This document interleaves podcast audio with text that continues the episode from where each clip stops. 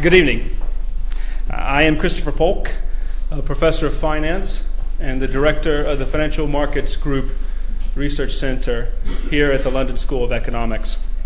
Uh, welcome to a public lecture by Philip Coggan entitled Paper Promises, Money, Debt, and the New World Order. I should first point out uh, that the Twitter hashtag for the event is LSE Debt. Uh, this event is being recorded, uh, and if technology serves, will be available online as a podcast uh, in the days ahead.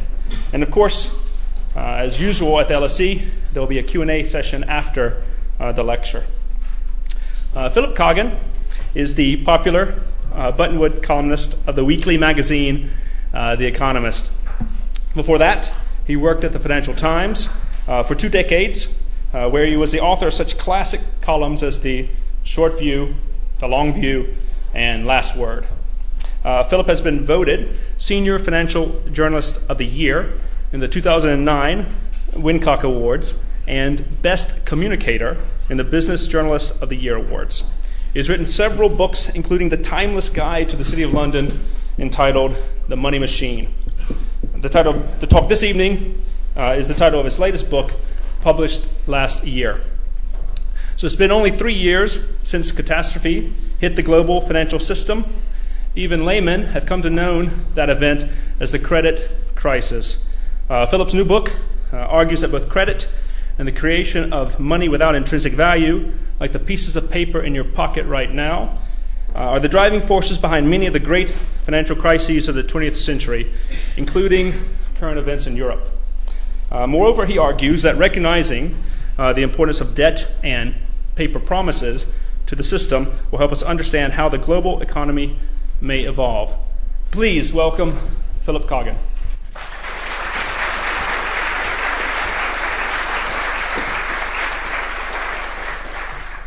Well, thank you very much, Christopher, and thank you very much. I'm very pleased to see so many people here. Thank you all for coming. Um, just an hour ago, I went out with a couple of students who were writing something for the Student Union newspaper, and um, I did something miraculous. I handed over a piece of paper, a on the surface worthless piece of paper, and I got three uh, coffees in exchange. And that would have stunned our ancestors. When Marco Polo went to China, he was amazed that uh, the Grand Khan, as it was, was able to get people to buy uh, goods with pieces of paper just on the writ of the Grand Khan. And that was uh, to Europeans at the time astonishing because they based all their monetary systems on metal. Um, and I was in a, an email exchange with a Hungarian journalist just the other day, and he pointed out to me something even more nebulous about money that he had bought the Kindle version of my book and used his credit card to do so. So he had made a electronic exchange of little bits on a computer and got a complete system of um, bits in the form of an electronic version of my book in exchange. Um, you couldn't really create a more nebulous uh, example of a monetary exchange. Um, and modern money is not just paper, but predominantly bits on a computer. So when central banks go in for quantitative easing, the creation of new money to buy assets, they simply credit the co- computer account, the bank account, of the, of the uh, seller with new money. So it's as if a benign computer hacker had got into your account and instead of saying, you know, uh, I am the widow of the dictator of Nigeria, please uh, give me your bank account details, and then nicking all your money, they'd actually done all that and given you some money instead. Um, but when you think about handing over a piece of paper to get goods, um, it's a mysterious business. Now, why can't I hand over Monopoly money from my kids' Monopoly set? I mean, after all, some of those say 500 on them. I mean, the Starbucks should be delighted to have a few 500 uh, pound notes in their till. Why can't I hand over Thai bahts? Why can't I ha- hand over Colombian pesos? Um, well, the answer you would say is that all those monies aren't legal tender in Britain. So when you think about that, the paper money is an expression of faith in the state that it belongs to. Now, of course, the vast uh, majority of money these days is not notes and coins, but it's money created by banks. Uh, the, one, the, invention of fractional reserve banking, which sometimes gets um, uh, n- not seen as a benign invention, but the ability of banks to create money, um, is the foundation of modern financial system. Uh, the vast majority of the transactions we make are through the banking system. But what is it that makes the bank money that we use acceptable? It is, as we saw in 2008, that the state stands behind the banking system and is prepared to bail out the banks when they fail.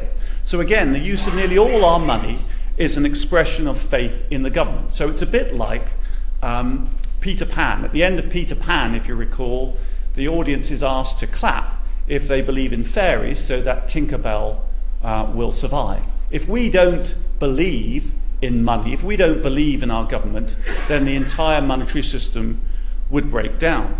Uh, and we saw in, we've seen in both Ireland and Iceland that if the banking system is sufficiently large and it collapses, then this state uh, gets into financial trouble very quickly too. So the modern government thus has a very key role uh, in money. It needs to keep its money acceptable for internal use, so that we are willing to trade with it on a daily basis. It needs to monitor its external value so it can buy uh, imports from overseas. And it needs, crucially, to be able to finance itself when it wants to borrow money at a reasonable rate. So if we look at Zimbabwe in recent years, it failed those first two tests. Its money ceased to be acceptable as a currency. There's a wonderful uh, picture on the internet, which you might have seen uh, in a toilet, which says, Please do not flush Zimbabwe dollars down the loo um, because it had become literally paper. And that's what you know, a lot of people thought would happen to paper money in the end, that it would become valueless. Uh, and Greece has now failed on the third of those definitions. Greece cannot raise money from outside investors at a reasonable rate. It has to depend on subsidies from its neighbours. Um, now, a second point about all this is that most money nowadays, therefore, is debt. I would argue, really, that all money is debt and that debt, most debt is money. So when we buy things, we use our credit card, that's a debt to buy goods. We use a mortgage to buy houses, and so on. Companies use um, borrowed facilities to buy assets. Um, so the issues of money and debt are thus closely intertwined. Uh, and the key, the key date in history is 1971, which was the last point at which a link between money and precious metals uh, existed. When President Nixon abandoned uh, the link to gold in 1971, there were n- no longer any real constraints on the ability of societies to create money. And the vast increase in debt that we've seen since then has flowed naturally from that point. So let's get back to core principles. And um, I apologize, I'm a humble historian when I'm speaking in front of all these economic students, so forgive me if I if I seem too simplistic. But money really has two key functions. If you look in the economic textbooks, they come up with about 11 or 12, but I think there's only really two. The first is that one of buying the Starbucks, it's a medium of exchange. Um, so it's very convenient to use money to buy goods. Um, and the second one is that we don't want to spend all our money immediately. We want to keep some of it behind for next week or next month or next year or for our pensions. So it's also a store of value. So those two functions of money are in essence in conflict because uh, we want generally if we if I could use my monopoly money to buy goods that would be great for me but of course it wouldn't be good for the shopkeeper because uh, that money wouldn't really have any value so we want more money if we want to do more uh, trade and we want to restrict the supply of money if we want to maintain its store of value now gold and silver historically were very good as stores of value uh, you can go back over 2,000 years or so, and roughly speaking, gold has kept its value. Um, but they're not very good these days as an immediate medium of exchange. So, a, a, an ounce of gold is about the size of a two pound coin, but it's actually worth about um, 1,100 pounds. So, obviously, if you went into um, the supermarket or indeed the newsagent and wanted to buy uh, a paper and offered an ounce of gold as your tender, um, about a couple of atoms of it would be uh, sufficient to buy the sun. So this would be pretty impractical as a, as a means of, medium of exchange. And the actual use of gold and silver in coins ceased pretty much uh, after 1914. Um, now, for many people, the very idea, and for most modern economists, the very idea that we should use gold and silver uh, as currency is ridiculous. Keynes described it as gold as a barbarous relic, and there's a, there's a lot, my favourite quote is from a guy called Lord Addison, who was a Labour peer um, in World War II, and he said, I'm unconvinced that digging gold out of the ground in South Africa and burying it again under Fort Knox is really a way to add to the wealth of the world. Indeed, I, I, if I remember the Persians, the ancient Persians, they would melt, they would melt the gold down again when they buried it. So you know, it really would be um, just moving gold from one place to the other. In the, in the Depression, when uh, there was a problem because most of the gold was um, in the hands of the US and France, it wasn't distributed evenly around the, uh, the world.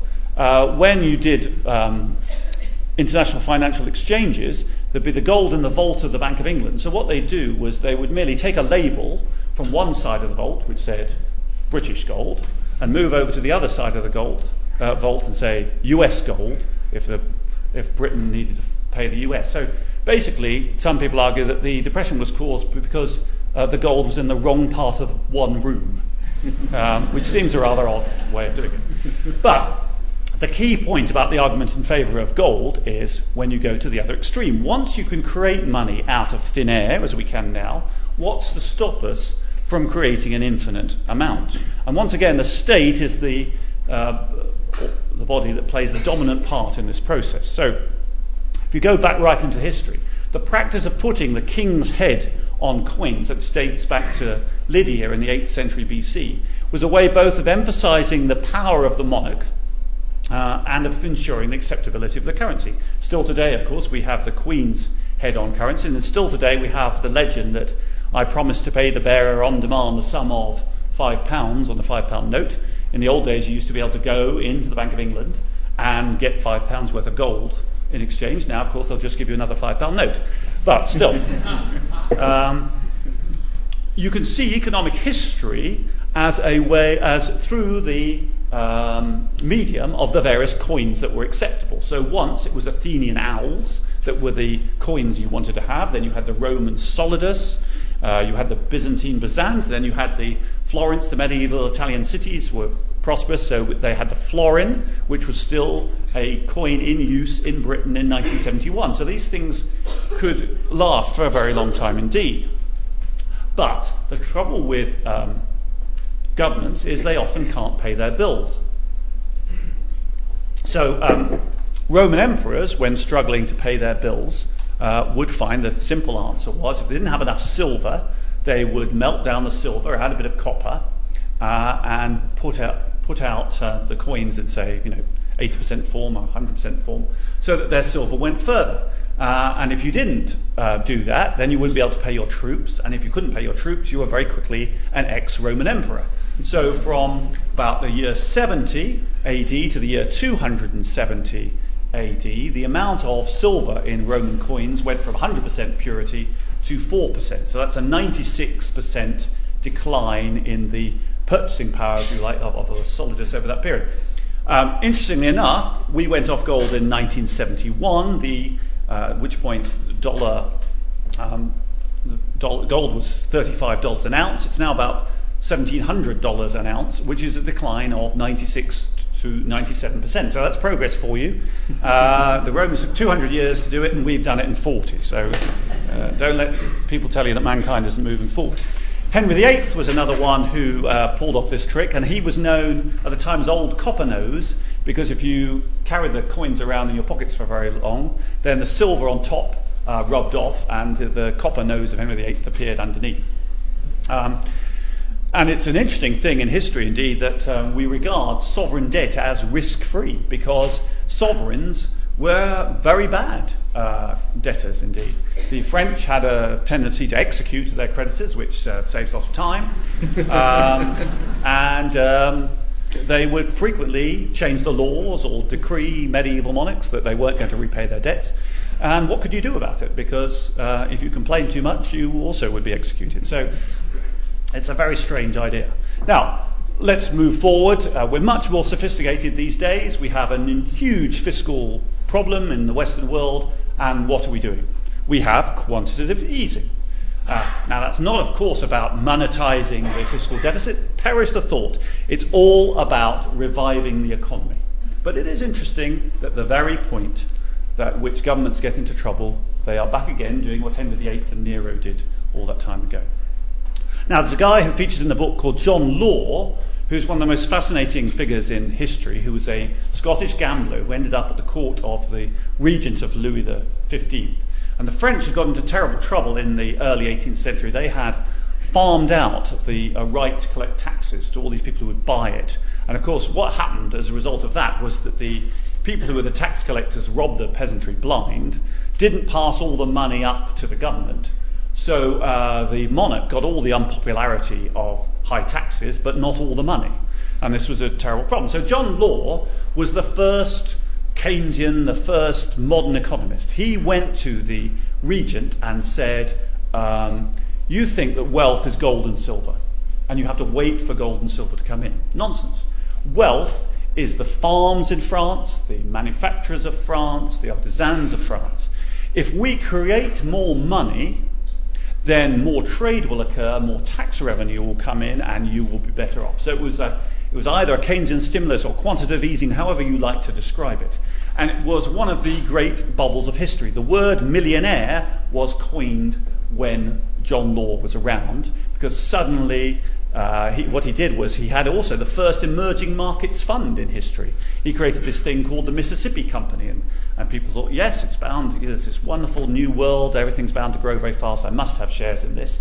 In fact, of course, it was all a, a fetid swamp um, where all the settlers who went uh, died of uh, malaria. Uh, but he had, he was a wonderful marketer. At one point, he marched a whole series of tramps with pickaxes through the streets of Paris on the way to the boat, on the way to uh, the Mississippi Basin, where they were going to work and discover emeralds and gold and all the rest of it. Uh, but unfortunately, that broke down as a tactic a couple of days later when the tramps all mysteriously wandered back uh, into Paris and hadn't, hadn't, gone at all. So, um, the whole thing, the whole law experiment, in fact, only lasted four years before it broke down. Uh, he tried desperate expedients to try and keep the whole thing going, but it all broke down. And uh, the whole idea of paper money was suspect in France, uh, and banking indeed was suspect in France almost ever since. The French had a great love of gold in the 20th century. They're still not terribly fond of the finance sector now, and it, you could argue it's all down to John, to John Law. So if you look, go back to the idea of these two functions of money, the medium of exchange and the store of value, and then you think about creditors and debtors, you can see that those two parties want the opposite thing. So debtors want more money to be created, and creditors want the supply of money to be restricted. Creditors want to be paid back in real terms, gold as it was, and not in monopoly money. But debtors, uh, when they struggle, they need more money, more trade, and they want more money to be created. And this has often been a moral issue. So, in history, uh, there's a Jewish custom called the Jubilee, which uh, we're about to have the Diamond Jubilee of the Queen this year. But the Jubilee back then was a date at which all debts were forgiven every 50 years or so. And that was a way of wiping the slate clean. Uh, and it's, it's interesting, I, I only just thought about it making a speech, that we're having these debt crises about once every 40 years. So maybe there's some sort of significance in the 50 year period. Um, and through history, there's been a strong moral component in the way that debtors and creditors have regarded each other. So, usury was frowned on by the Catholic Church. And um, there's a very good book by um, Homer and Sylla, which I uh, went through in, in, the course of researching mine, which looks at interest rates from the Babylonian time to the modern day. But that period from sort of 400 after the Roman Empire went to about 1200 there virtually no records because the church had clamped down on usury, so there was, there was very little lending and borrowing going on. Economic activity uh, was much reduced. Uh, and there, there, were also um, many people who thought about the way that money should be borrowed. So it was okay to borrow money to uh, develop a mine or uh, to put it to some useful economic purpose. Not okay to borrow money to finance consumption. Even Adam Smith thought this. So, not sure Adam Smith, though he's seen as the sort of um, founder of modern capitalism, would actually think that people should be going out and buying flat screen TVs on borrowed money. Um, and the modern co- uh, outlook, of course, has, has emphasized this through the whole campaign for third world debt forgiveness, which is indeed called, one of the campaigns is called the Jubilee Campaign. They have the concept of um, odious debt, which is that money which is borrowed by um, countries under dictators or kleptocrats should not have to be repaid by the population who didn't get the benefit of the money and weren't asked whether they wanted to borrow it. But on the other hand, the, more, the moral um, high ground was often claimed by the creditors as well. So uh, if you read your Dickens, you'll see that debtors were sent to prison. So Wilkins Micawber was always try one step ahead of his creditors, trying to dodge them. And Little Dorrit is based almost entirely around uh, Mr. Dorrit, who ended up in prison for failing to pay his debt. Uh, after the First World War, President Calvin Coolidge, the British, proposed that um, we forgive uh, German, they, they, would forgive German debts if the Americans forgave the British debt. Um, but they, he thought this was completely immoral, and he said he had the phrase, they hired the money, didn't they? So if you'd taken on a contract to borrow money, then you should pay it back. That was your moral duty. And you could say that the German attitude to Greece today is something similar. They borrow the money, they lived high on the hog, they should be responsible for paying it back. So, over history, creditors and debtors have, have clashed over these issues, and creditors have tried to devise various systems to make sure that debtors don't get away with it. So, the gold standard was the classic example of that. It was actually came about as an accident. Newton Isaac Newton, who was head of the Royal Mint, set the price of silver too low. And there's a, a, law in economics called Gresham's Law, which is that bad money dries out good. So people wanted to hang on to their silver coins and get rid of their gold coins. Um, so gold became the one that was more in circulation. Uh, and Britain was successful as an economic power in the 18th and 19th centuries, and other countries perceived that the gold standard had something to do with its success and gradually adopted it themselves. But this is a very slow process. Germany really sort of cemented the gold standard, the classical gold standard, by t- going on to gold in 1871 when it became a united country. But gold, we went off the gold standard in 1914. So that the gold standard, which sort of Ron Paul and others talk about as sort of great period of history, that only lasted really 43 years. Now it was in Britain very successful at controlling inflation. There's a bit in um, Roger Bootle's book, The Death of Inflation, which shows that the price of a taxi ride was the same in uh, 1896 as it was in 1690.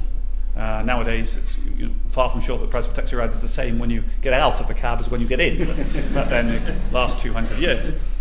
Uh, now, of course, in that period, there were years of falling and rising prices due generally to uh, crops.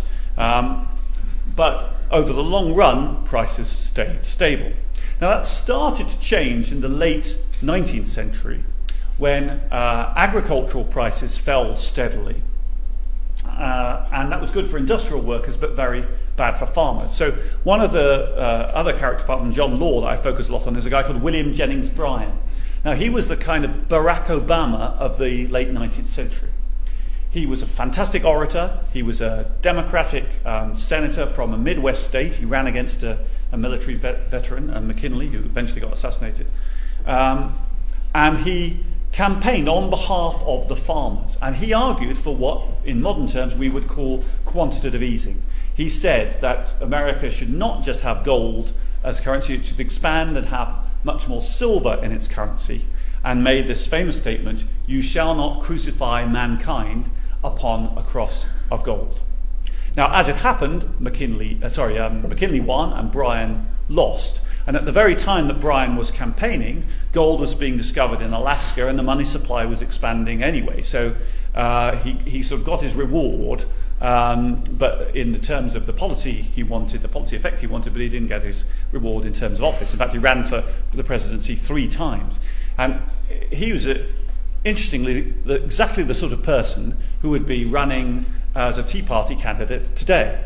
He was a very religious man. He ended up um, in the Scopes monkey trial, where a teacher in Tennessee was um, prosecuted for teaching evolution. And Bryan was the prosecuting uh, key witness for the prosecution and was demolished by Clarence Darrow. It's a film about it called inherit the Wind.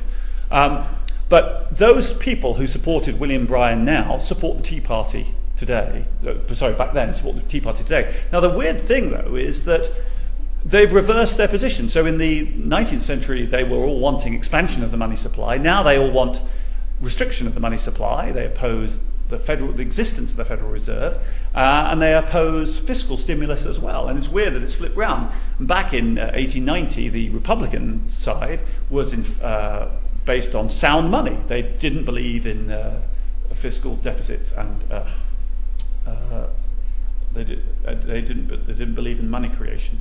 They, because they were the Wall Street Party. There was a, there's a long standing um, division in American politics between the Easterners, who were all favour for, West, for sound money, and the Westerners, who, who were against it. But now, of course, Wall Street wants quantitative easing because quantitative easing keeps the asset markets going and going on. So it's very strange that the two things have flipped over.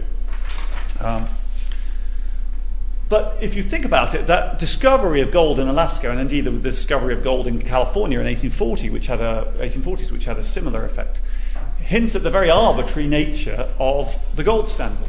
So this money was supposedly fixed in uh, supply, but on occasion, suddenly there'd be a, a, huge new addition to the supply, which would um, reflate the economy, just as in the 16th century the Spanish went to Latin to South America and brought back all the silver and suddenly inflated the economy. So it seems an odd way to govern your economic policy that some guy with a you know a pan and a, a donkey uh, hits upon some gold in some remote part of the world, and suddenly you're going for stimulus. It, it is, a, is an odd thing.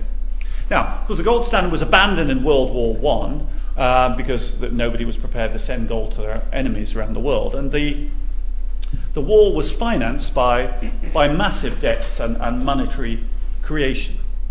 Um, and after the war, they never put the whole thing back together again. They did have something they called the gold standard, but no longer could did you go around with gold coins and buy stuff with them. Gold was really the province of central banks. So instead of having money backed automatically by gold, you had money backed by a certain proportion of gold. But this is where the sort of faith bit of it starts to go awry. Because if you can have money backed, let's say that the amount of money in existence is backed 30% by gold, well, why 30%? Why not 25%? Why not 20%? When the German, Germany went through the hyperinflation of um, 1923 and 24, they then rebased the new currency. They said that the currency was based on the value of the land in Germany. Now, in a sense, this is nonsense, right? You, you can't sort of go in with a pound note and say, I'll have those three acres over in Frankfurt.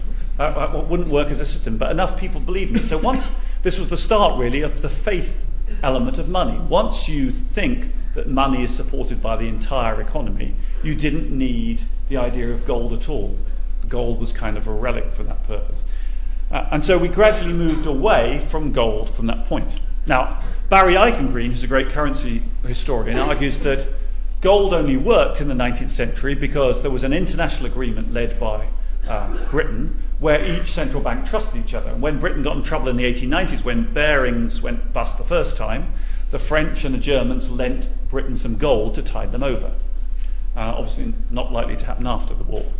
But after the First World War, international cooperation was uh, stymied by the, this argument about reparations, which lasted all through the interwar period. So you didn't have that same period. Secondly, gold standard worked because it's good for creditors. 200 years of stable money was very good for creditors. And the people who ran central banks were from the creditor classes. And the people who controlled governments were from the creditor classes. But once, you, after the First World War, you had democracies. So no longer was policies being set solely for the interest of the creditor classes. Uh, when you got to the 1930s and people were asked to keep on the gold standard uh, and require the population to make sacrifices to keep on the gold standard, they just wouldn't do it. So the classic example was 1931 in Britain. To maintain the uh, gold, the link of the pound to gold, the Bank of England advised the government that they needed to cut unemployment benefit by 20%. And the Labour cabinet rebelled uh, including uh, Tony Benn's father and Peter Mandelson's grandfather at the time. And Labour fell in the face of this uh, demand for austerity and was replaced by a largely conservative led coalition.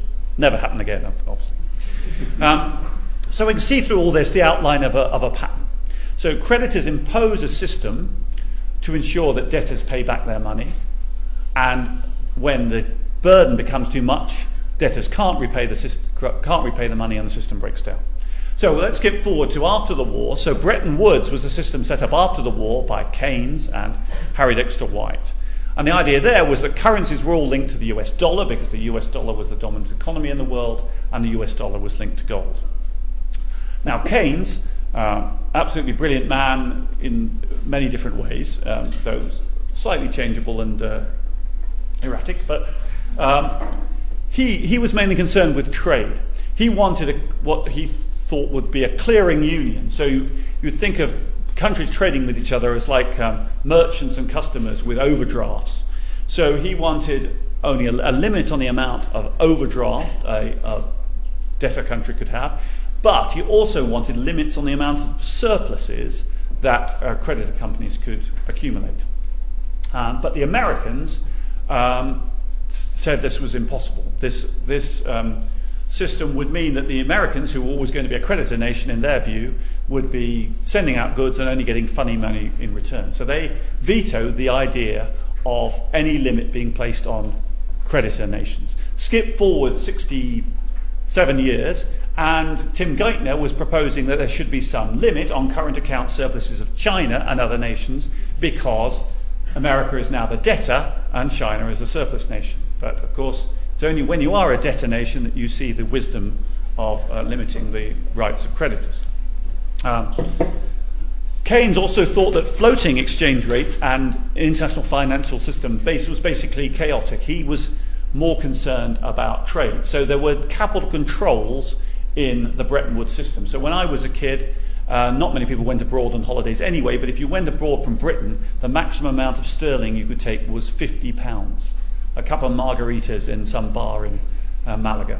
Um, and, that, and people didn't go overseas. You couldn't buy overseas assets as easily. You had to pay a, what was called a dollar premium. You know, there was just no, nothing like the capital flows that we have now.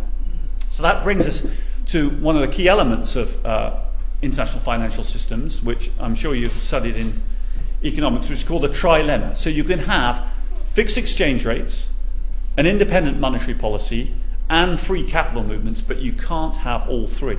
So the gold standard had fixed exchange rates and free capital flows, but it didn't have an independent monetary policy. If you were losing gold, you had to increase interest rates and try and attract capital back. Um, under the Bretton Woods system, you had fixed exchange rates and an independent monetary policy, but you didn't have free capital. Okay.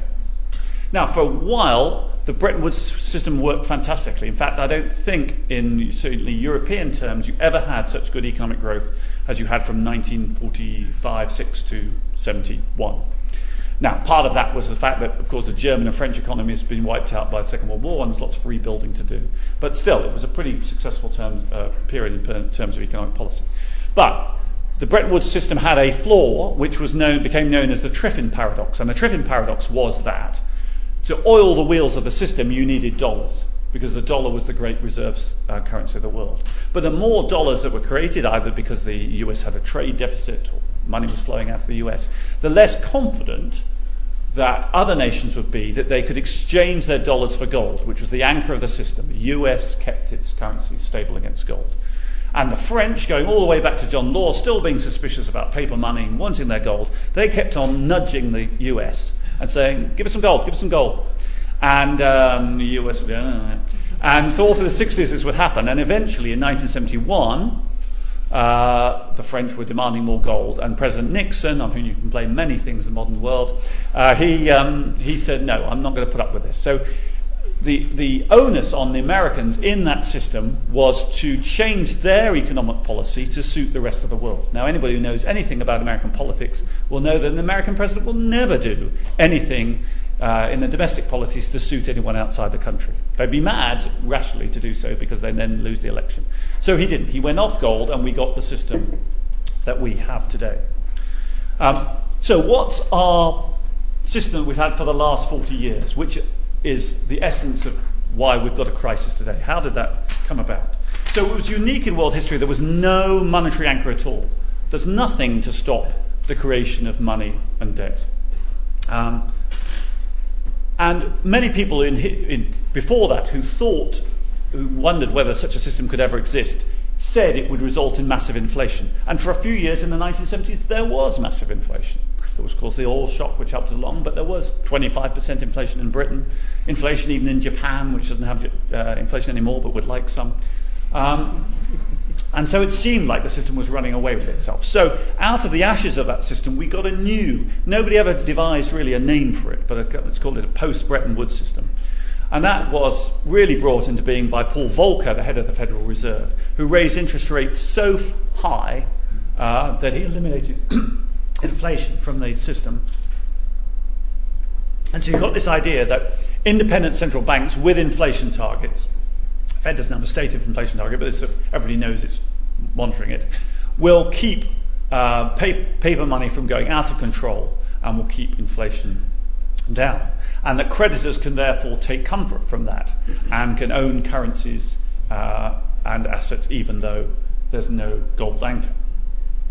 And there was no need, as a result of this new system, for currency controls because you didn't need to keep the value of your currency stable. It didn't matter where the money went. Everybody thought the markets would sort it all out and that currencies would settle at some sort of natural uh, level, which would be fine. Um, the Europeans were different from that, but I'm going to come, come back to that in a second.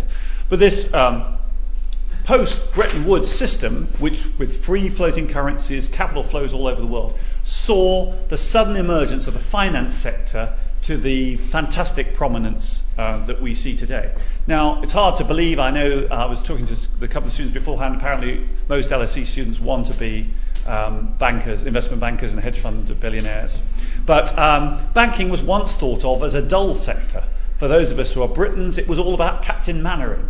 It was the sort of responsible chap who, um, not very imaginative, but you don't want him to be imaginative because you want him to make sure he gets his money back. The model was called 363. You borrow money at 3%, you lend money at 6%, and you're on the golf course by 3. this was not, this, when I was at college, this was not the business you wanted to get into. Everybody wanted to work for the BBC. Um,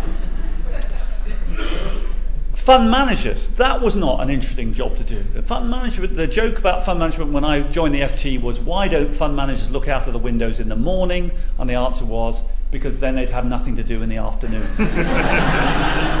so this was a very dull. No, no talk about, you know, Master of the Universe or anything else.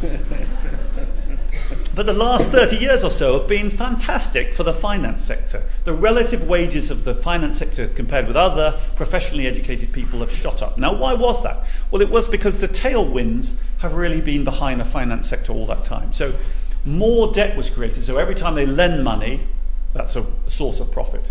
Those debts didn't go bad because we had this period called the Great Moderation where we had very few recessions. There was one in the early 80s, so I'm um, then there was a small one uh, in the uh, 90s, smaller one in the 90s, and a very small one in 2000. So from 82 to 2007, there was barely um, a big recession. Um, so the debts didn't go wrong. You lent money against assets, and the assets rose in value. So that was another source of profit. You traded in assets, that was another source of profit.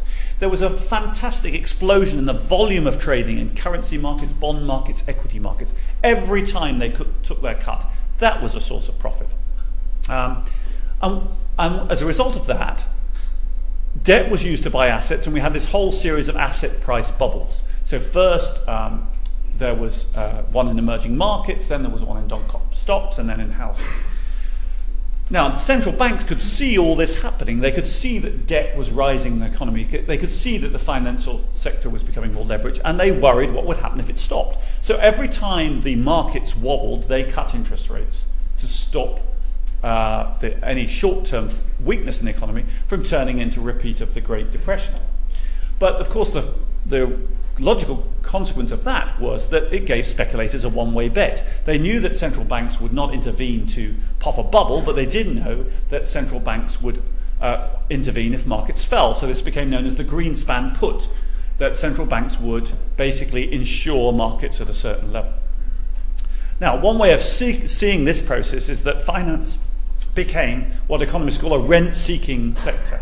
i.e., it imposes costs on the rest of the economy, unusual costs. So there's a very good book um, by Simon Johnson, who's the chief economist of the IMF, called 13 Bankers, where he writes about a woman called Brooksley Born, who was um, head of the, the CFTC. She was trying to regulate der- derivatives.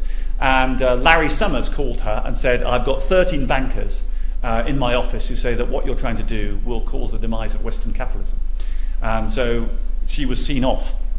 Um, but this is a perfectly uh, natural um, phenomenon in society. And uh, um, we couldn't decide whether it's Mancur Olson or Mansur Olson. But anyway, public choice theory states that you get uh, powerful forces in, in society that sort of embed themselves. So uh, the more powerful a sector becomes, the more uh, it gets its influence increases, and the more politicians and central bankers seek to protect it. Now, that may be out of just fear that if the whole thing implodes, uh, then that will be bad for the economy. It may be out of greed, and that the people who work for that sector contribute to the campaigns of politicians, and they naturally well, want a price for that.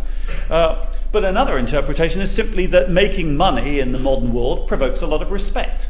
If financiers are rich, they must be smart. That reminds me of a, an academic uh, joke, which you've probably heard before, but I'll tell it anyway, which is that um, uh, some hedge fund guy said to a finance academic, If you're so smart, why aren't you rich? And he replied, If you're so rich, why aren't you smart? um, so, anyway, because they were rich, therefore they, and therefore smart, they should be listened to. Uh, and indeed, given high office. So if we, and we've seen this throughout history. If you go back to the 1960s, Robert McNamara was defense secretary under Kennedy because the auto industry was seen as the height of efficiency in the US economy. Not anymore, of course.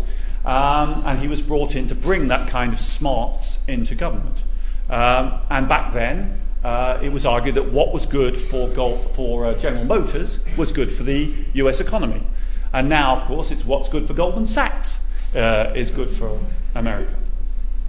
Now, this whole process of asset bubbles followed by rate cuts had only one logical conclusion, and we've reached it now. We have interest rates at zero, or virtually zero in much of the Western world, and we have central banks actually buying assets to prop their prices up.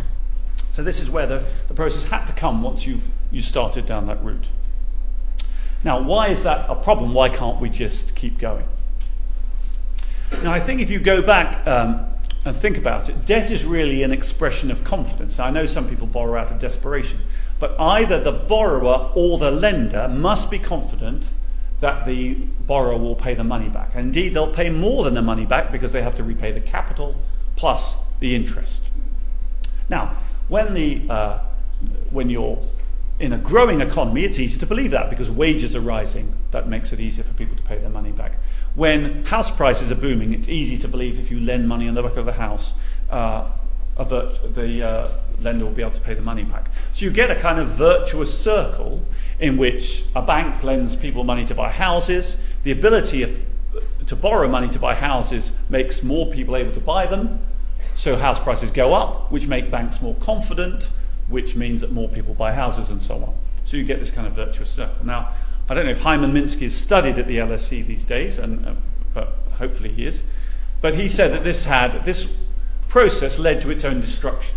So you had three phases. So at the start, you had what the hedge phase of the cycle. So people borrowed money, they could both repay the capital and meet the interest payments.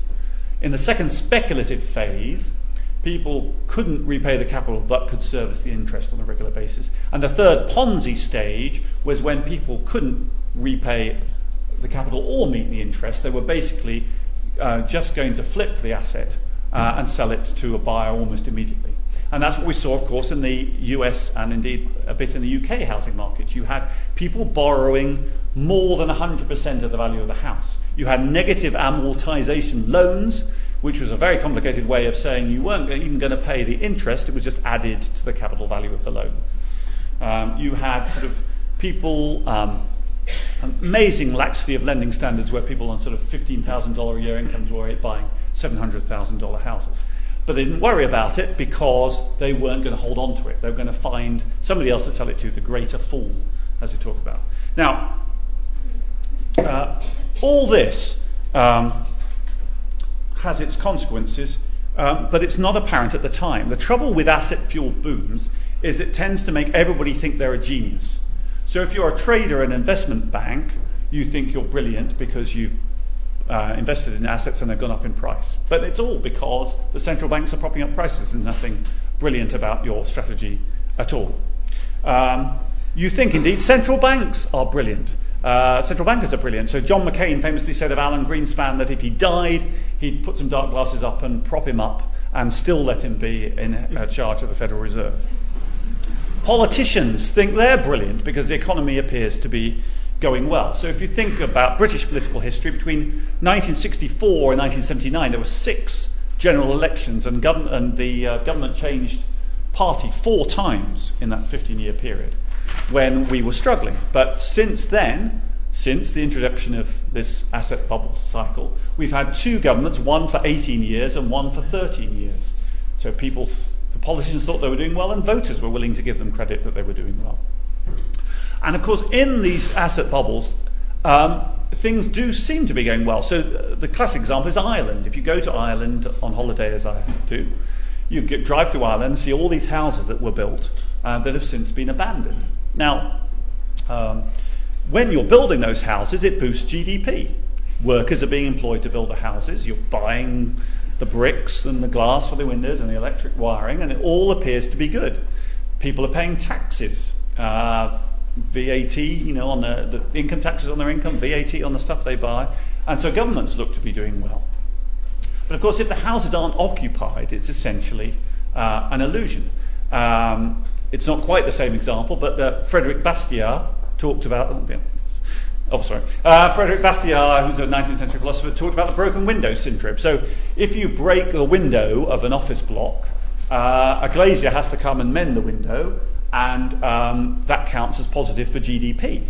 Uh, because he's had to spend some money, you have to pay him to mend the window. That does not mean, however, that the secret to economic success is for us all to go out and break all the windows of all the buildings we can see so that glaziers get employed. So sometimes these factors can be entirely illusory. But nobody says during the bubble, very few people say during these bubbles, that the emperor has no clothes because everybody's doing too well out of it. So now we get to the stage where we no longer believe. It's as if we've run off a cliff like a cartoon character and we've suddenly looked down. We've started to doubt our ability to repay debts. And that's a problem in the Western world because our growth outlook is much less promising. Growth, economic growth, as you know, um, capital formation is part of it, but the main two factors you need to think about are the number of workers and how hard or how productive those workers are. In most of Europe, the number of workers in any given economy will be flat or falling for the next 40 years. Workers can become more productive, but that tends to run at a fairly steady pace, about 1 or 2% a year. You know, there are countries, Greece and Italy, you could argue there's plenty for them to do to make economies more productive. But it takes a while for that to happen. It's not something that happens overnight. So, growth even, with falling workforce, even just to keep the economy stable, would be quite an achievement. But unfortunately, of course, we've run up this huge bill, we've run up this huge uh, debt in relation to the GDP on the assumption that we can keep growing and paying it off. But we're unlikely to keep growing and paying it off. And we've had all these other factors that were, appeared benign to us, for example, that prices were kept down in the 90s and 2000s by the arrival of Eastern Europe and China in uh, the global economy, which kept down prices, boosted our standard of living. Um, but they're now working the other way. So, a good example is, is commodity prices. We have ceased to be the price setters in the West.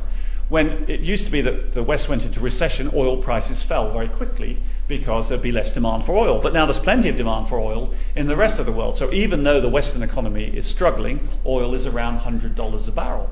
Uh, and other commodities have been high as well. So that is uh, basically a tax on Western consumers, uh, which is weighing on economic growth. So, if we're not going to grow the economy, uh, how are we going to deal with this debt crisis? Um, we also have a, a, further problem, which I should emphasize, which is that um, we have a lot of unfunded uh, liabilities and promises, other paper promises, which we've made to pension beneficiaries or in the US healthcare. So the unfunded uh, public sector pension deficit in the UK uh, is around 1.2 trillion pounds, that's 80% of GDP. That's not counted in the official uh, debt to GDP figures. In the US, the unfunded uh, liability of individual states is 4.4 trillion dollars um, which is around a third of GDP, I think. So it's again another figure that's not counted for. So all those bills have to be uh, met on top of the uh, official debts that we've taken out. So if we're struggling with these issues, what can we do? Well, there's, there's three ways from here. So there's uh, stagnate, inflate, and default. So Japan is the stagnation option that we've seen. So Japan has been through all this. It had asset bubbles in uh, the 1980s in both equities and property. And from 1990, nominal GDP has barely moved in Japan. It's risen per capita, but because the population isn't growing, the workforce isn't growing, um, they, are, they are not growing out of their debt. Indeed, their debt to GDP ratio has got larger and larger. It's around 200% gross debt to GDP ratio now. And the Japanese have got away with it this long because they owe the money to themselves. So it's not a question of owing money to foreigners, this is a question of an intergenerational transfer between the old people of Japan who own the debt and the young people of Japan who have to pay it off. We could uh, inflate our way out of the problem, and that's what people have done uh, throughout history. Now, the difficulty there is how do you inflate your way out of the debt problem without the markets seeing you coming? Uh, if everybody thinks that uh, inflation in the UK is going to be 10%, then investors will rationally demand 12 or 13% interest on UK government bonds. And if the cost of servicing UK government bonds went up from 2 to 12 or 13 at the moment, the fiscal problems of uh, the UK would be enormous. So um, you would have to impose some sort of capital controls, uh, or what Carmen Reinhart calls financial repression, to try and get out of that. Now, you could argue that there are some ways that this is being done. So the banks are being made to own more government bonds, pension funds are being made to own government bonds. So you're kind of lining up the suckers to buy the stuff that will fall in value. But it, remains to be seen whether they can get away with it. Or you can default. Now, if we go back to the Eurozone, now this is where um, the Europe kind of tried to opt out of the way that the Anglo-Saxons went. So the Anglo-Saxons were all in favour of letting the markets decide exchange rates, and the Europeans never liked that. They didn't like being pushed around by the market. So they tried various ways of fixing their exchange rates against each other. The, uh, the snake, which started in the 1970s, and Britain joined that and lasted three, either three weeks or six weeks. um, and uh, then, of course, the exchange rate mechanism, which we lasted a whole two years in, um, which were ways of trying to control the movement of exchange rates against each other within a narrow band. But again, without capital controls, it's very hard to keep those bands going because unless the economies are moving absolutely in sync, there will be natural reasons why one currency should depreciate and one should appreciate. Uh, and the, the, the system didn't really allow for that. So eventually they went the whole hog and um, linked all the currencies together. So they went back essentially to a gold standard, a form of a gold standard, except it's a German standard where they have linked their currencies to Germany. Now, the problem with fixing the value of your currency, internally or externally, is it means that everything else in the economy has to adjust around it. So if you get a shock or a problem, then, every, then wages and prices have to fall while the currency stays the same. And people don't like seeing their wages fall, unsurprisingly. So they resist it. And in democracies, they particularly resist it. So you have the problem in Greece at the moment, where in the past, Greece, Italy, Spain would devalue their currency to, to deal with a debt problem, and now they cannot. Uh, and they are being asked to swallow austerity for years and years and years. And it's perhaps it's no surprise, perhaps, that both Greece and Italy now have unelected prime ministers, technocrats running their countries, because elected politicians just were unable to cope with this dual pressure of pleasing creditors and pleasing the voters at the same time. We also have the problem in, however, in the rest of the world, in America and Britain, of how to get out of the crisis. We do have the right to uh, devalue our currencies and inflate them, but it depends, it remains to be seen how long the markets can get away with it. And there's a problem, particularly in uh, the way that fiscal policy has been used. So um, we sort of went for a shock and awe fiscal policy. So um, government debt, to, sorry, budget deficits of 11, 10 or 11 percent of GDP in any given year. And it's a bit like Spinal Tap, you know, where he has an amp that goes all the way up to 11, right? So 10 is not good enough, you have to go up to 11. But once you've gone all the way up to 11, you still, where can you go from there? Even reducing your fiscal deficit to 9% of GDP counts as a way of contracting the economy. So, how do you deal with that, the long term need to bring your debt down, with the short term problem of not contracting the economy? And that's something we've become stuck in. So, that is why many people will default. This is not just going to be a matter of Greece defaulting, other countries will default as well. And within countries, politicians will default on their promises to pensioners and other beneficiaries, and we're already seeing that in Britain, of course and it will happen in America as well. Uh, and of course, many individuals will default on their debt. So you're seeing a steady rise in uh, defaults within economies. Now, my last bit, I know I'm, I'm nearly spoken for an hour, so I've stopped here, but is the last bit of the book is the New World Order. What happens when these crises occur? What happens is that a new system emerges, and the new system is set by the creditor nation. So Britain set the terms of the gold standard because we were the creditor nation back then. America set the terms of Bretton Woods and the 20th century system. The new creditor is China, and China will be the one that has the biggest say in how the new system works. What do the Chinese like? Well, if you go back to that trilemma, which was, if you remember, fixed exchange rates, uh, free capital movements, and independent monetary policy. The Chinese like fixed or managed exchange rates. They don't like free capital movements. So, as a consequence of that, I think the new system that emerges, not next year, not the year after that, but in 10 years' time, will look more like a Chinese system, more a bit like Bretton Woods than it did before. Perhaps an agreement where the Americans agree to limit the size of their budget deficit and the Chinese agree to move their exchange rate higher steadily over time. Uh, and in that, and unfortunately for all of those of you who want to go and work for uh, private equity, hedge funds, and investment banks, the financial sector will be less important. There's a great quote from Winston Churchill I like, which is I would rather see finance less proud and industry more content. Because if, cap- and if that is what's going to happen, capital will not flow as easily around the world as it did before there will be higher capital ratios, more regulations on banks, which means they won't make as much money and they won't pay as high bonuses as they did before. Uh, you're allowed to cheer. And as a result of that, uh, finance will no longer uh, absorb the talents of the best and brightest of our generations, like you guys. And I actually think that's a rather good thing. Um, but just to finish off, it's a good thing for the world, probably, that the dominance of the West in the system is ending because in the long run, although the, credit, the detonations don't repay, the creditors win. The Spanish uh, uh, country, Spain was dominant power in the 16th century, defaulted on its debts, lost. France, finances deteriorated, lost uh, power over time. Britain, finances deteriorated after the First World War, deteriorated over time.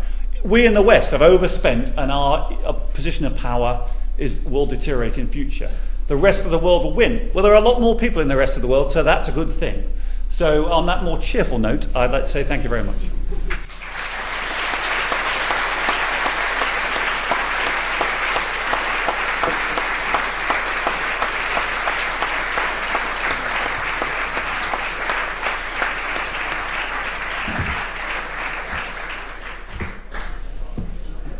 Uh, terrific. Uh, thank you very much, Philip, for that interesting and, and fascinating uh, lecture. So, what we're going to do is have some questions and answers. Uh, I'll let you ask the questions, and Philip will uh, try to answer them. I want to point out that at the end of that, uh, Philip will be outside uh, signing books. And so, uh, when we're over, if you could remain seated, and then we'll take Philip out there, and then you can interact with him. So, let's move to questions. And what we'll do is uh, I'll point to someone, we'll move the mic, uh, and then that, that way everyone can hear what you're asking. All right, so I think you were the first to raise the hand. Thank you for a fascinating talk. Thank you. Um, just a couple of points. The debt can be a very highly charged political and ideological subject. I was looking at the figures um, for the Second World War, and the US spent today's equivalent of something like 10 trillion dollars on the Second World War. I'm not sure of the exact figure, but most of that must have been financed by debt. And yet in 1945, all the markets, everyone was seemed to be totally relaxed about the debt, and immediately the war ended, the U.S. entered a boom that lasted for 25, 30 years. Yes. Which seemed incredible to me. And um, the second point was these financial crises very often have very serious political implications for, for countries. In this country, um, bizarrely, you know, the government, Conservatives, actually leading in the polls. And yet we have countries like um, Hungary, where we seem to have, you know, a very authoritarian, could be neo-fascist regime. And let's face it, in 1933, Hitler would very unlikely have ever become chancellor, except for the Great Recession. So I've got this nightmare that uh, Europe could be going down, you know, EU collapses, NATO collapses, and we go back to wars which we've had for the last thousand years before 1945. Okay. Okay. Well, uh, I share some of that nightmare. Um, I think democracies are very good at handing out goodies. So um, we, we, have to remember that democracy, Western democracy, is quite young. Um, most countries have been proper democracies for 100 years or less. Uh, and the, most of the time, um, the economies uh, after the, and mo- mostly since the Second World War, in fact, because in the interwar years, as you quite, quite rightly say, many retreated. So most of that time has been economically uh, buoyant and with rising populations, and you've been able to promise voters um, benefits, new services, uh, and uh, on occasions tax cuts by borrowing money. If that merry-go-round stops, which arguably it has, then you're talking about allocating pain. And it's not clear that democracies are so good at allocating pain as they are at handing out stuff. And indeed, the history of the recent history of Greece and Italy is an example of that, in that the politicians were unable to agree amongst themselves and called in outsiders. Uh, and it's an interesting thing for democracy. We've already sort of accepted that um, monetary policy interest rates are set by technocrats in the form of central banks. So now we seem to be accepting that fiscal policy is going to be set by technocrats as well. So if it's not somebody internally that does it, that you'll have to go to Brussels um, to get it approved. Indeed, um, I was being told the other day that uh, the Irish budget was discussed in the Bundestag before it was discussed in the Dáil. uh. So, so that is an issue, and um, in those circumstances, uh, people will tend to turn to extreme parties because they want someone to blame. Uh, I'm reading a very interesting book called The Myth of the Rational Voter right now by um, a guy called Bryan Caplan.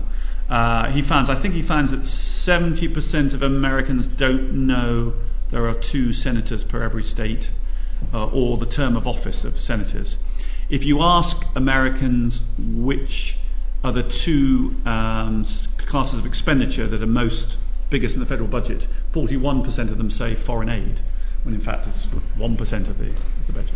So um, people are, tend to form their views on the basis of sort of uh, ignorance, and it's easy to divert that into um, turning on uh, minorities within the country or foreigners. So yes, I share that other point. Now the other point you made was about coming out of the Second World War, and indeed the Napoleonic War is another example. And I, the gentleman who reviewed my book very kindly for the LSE um, wanted the point about how Britain emerged from the Napoleonic War with debt.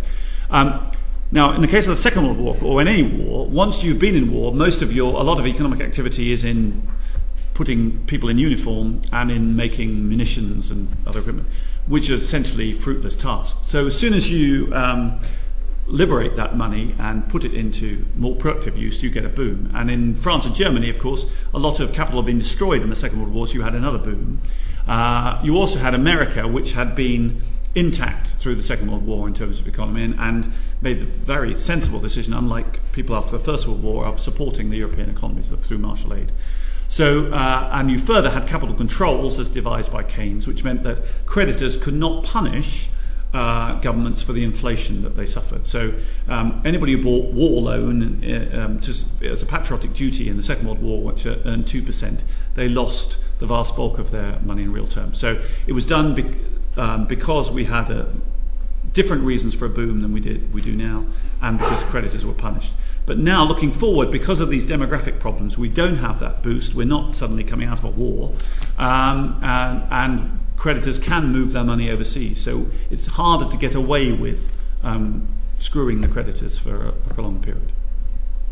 Great. Yes, sir. Hi, you talked about central bankers. Um, should uh, the performance of a central banker as guardian of the monetary system be judged in gold? So, for example, when sterling went to £1,000 an ounce a year or so ago, should Mervyn King have been fired rather than knighted.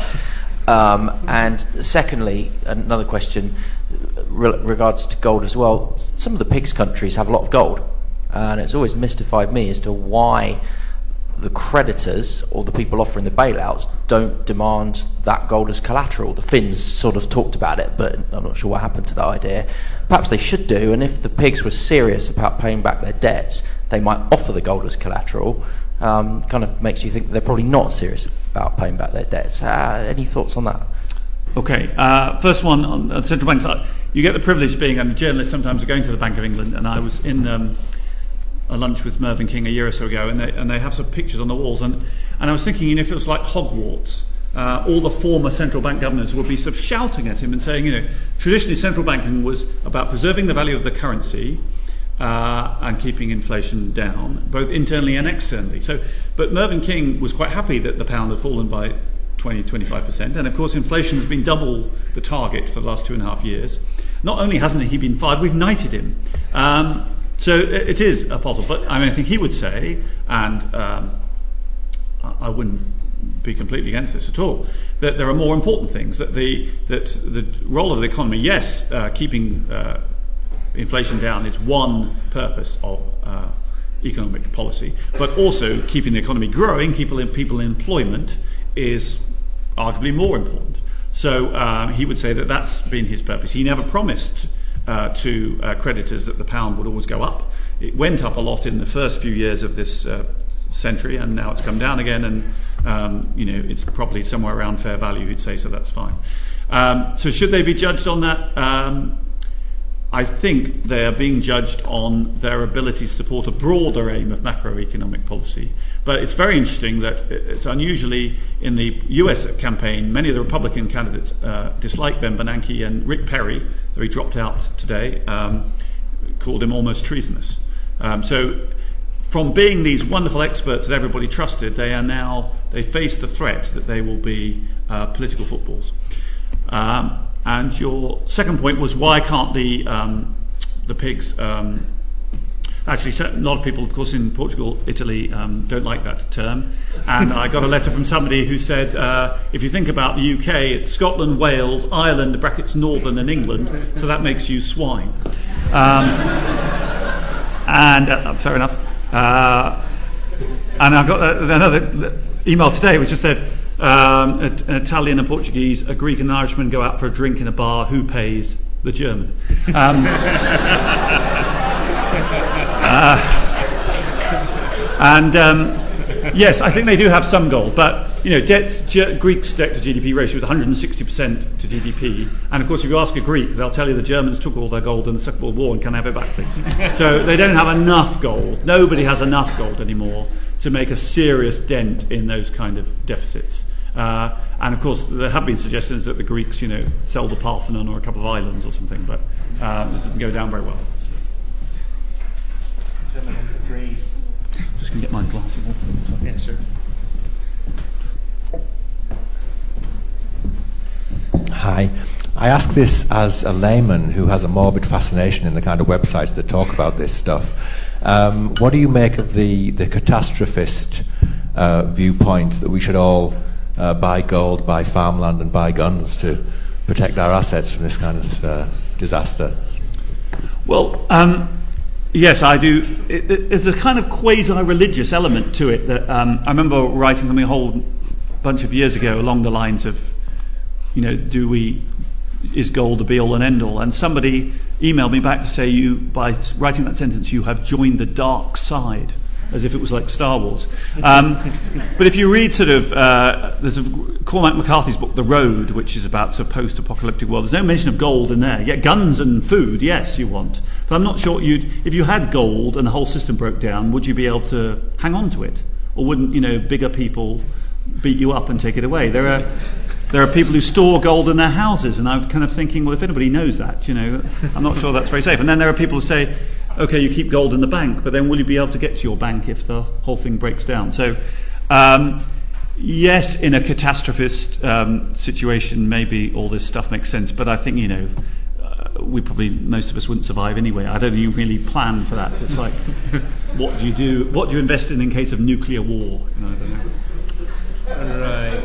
Uh, let's see, the gentleman in the black sweater on the aisle, please. The black sweater. Uh, hoodie or whatever you want to call that. Banned from shopping uh, so you talked about how uh, you know this whole debt crisis was, I mean, as also I understand, is because of uh, debt which was used to fuel consumption.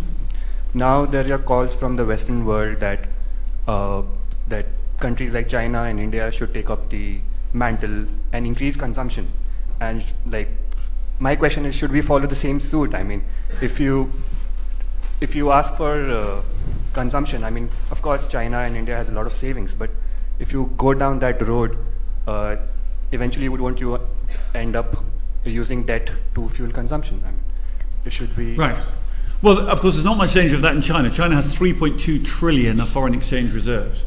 So um, you go back to the problem of do you really want to pile up more reserves? You know, in, in America, the Chinese are seen as stealing the march on, on the Americans, right? But the, the Americans are getting goods from China, and the Chinese are getting little bits of paper in return. So it seemed, would seem to me that the Americans are getting the rather good bit of that deal because they can depreciate the dollar, and the Chinese can't do that much about it.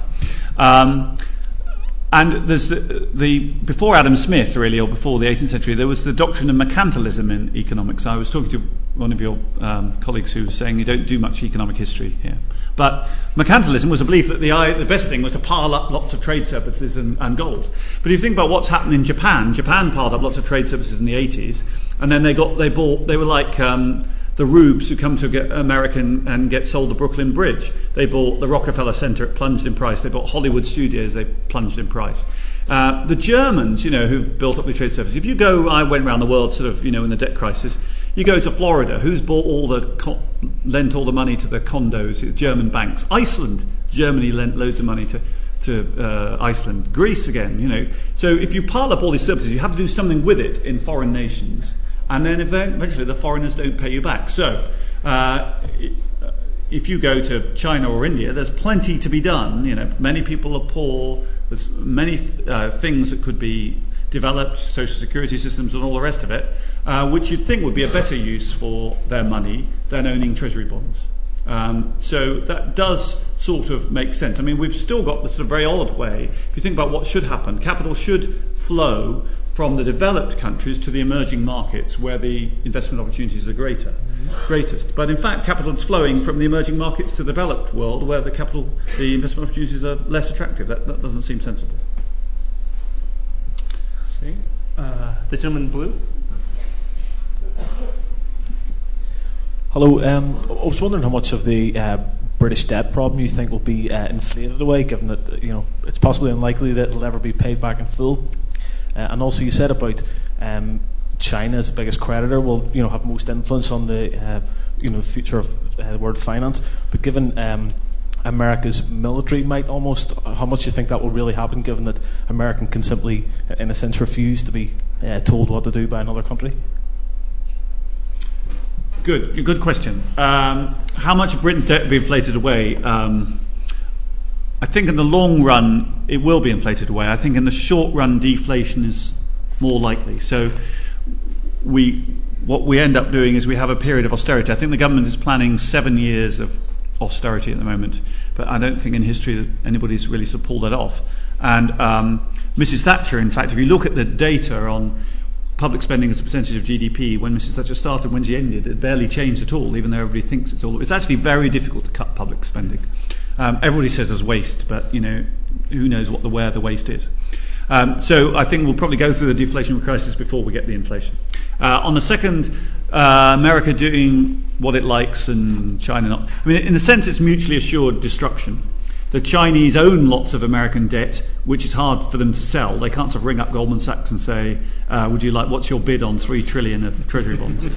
um, so um, they, they, do have a problem from that sense. But on the other hand, uh, in the end, if you if your um, finances are deteriorating, you cannot project pro, the same sort of military might that you did in the past. And that happened to Britain in the 20th century, and is now there are defence cuts in America. It's now happening to America. So they they had a principle of being able to fight two wars at once, and now it seems to have gone down to one war at once. Of course, we'd all prefer no wars at once, but um, so uh, I think that over time that will change. I'm not saying when I'm saying China will dictate the rules that this is going to happen next week. I'm saying this is a you know 10, 10 15 year process. Uh, you, sir? Yes. Anything more questions? Not yet. So regarding what you mentioned about the new world order um, and China being able to dictate its own uh, terms, do you also see the renminbi replacing uh, eventually the dollar as the world's reserve currency? Do you see the dollar losing that exorbitant privilege it's been enjoying for the last few years? I, I think that's a, an, al- an, alternative or possibly um, uh, coterminous, maybe, anyway, um, coincident, coincident possibility. Um, slowly, the Chinese are rest- uh, reducing the restrictions on the use of the renminbi. Um, but uh, being a reserve currency is not just a matter of being the dominant economy. Britain was still, the sterling was still being used as a reserve country, currency by countries in the 50s, you know, 60 years after Britain's um, sort of relative economic peak. Um, it's all to do with, you know, trust in the authorities, rule of law, and all the rest of it. So, yes, I think if we're saying in 2050 the renminbi will be a very important reserve currency, but 2015, no. So, um, it's more like, and I don't think we'll get through to 2050 without some sort of crisis. So that's why I think the first thing that's likely to happen is some sort of deal between the US and China to try and regulate these capital flows. Uh, let's see. Okay. Great, sure. In, in, in, against the wall.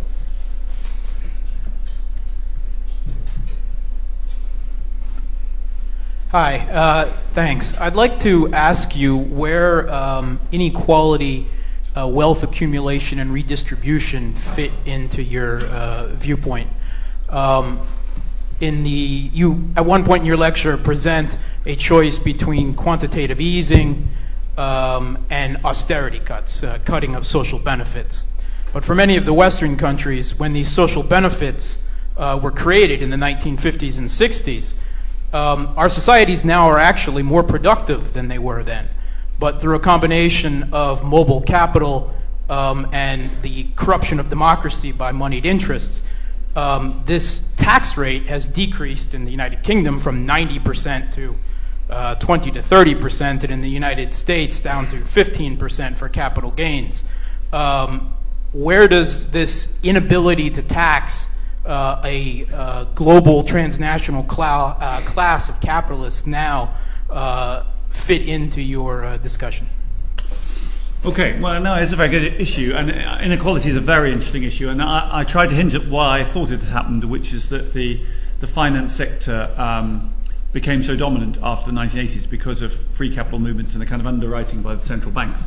And if you look at the in the West, at least, the the vast fortunes that have been accumulated in the last 20, 30 years there's the odd exception, you know, uh, Bill Gates, but a lot of them have been in finance. So the new billionaires, hedge fund, private equity. So it's very much a part of this system. And uh, um, Raghuram Rajan, uh, who uh, wrote a really good book called Fault Lines, um, he, he um, suggests that, that this is uh, the boom in borrowing by consumers is due to the fact that the um, the wage of the median, the median wage of the uh, US worker hasn't really risen in the last 30, 40 years. So they've had to borrow money to um, keep their consumption going. So he uses the phrase "let them eat credit," um, and that's essentially how the system's been going. I think it's not just that. I think the fact that many people now have two uh, earner families as opposed to one earner families explains part of the reason that people have kept going. Um, so yes, you have seen these um, periods in in history and. Uh, when you say about tax rates, I think the, the better way to look at it is tax take as a percentage of GDP.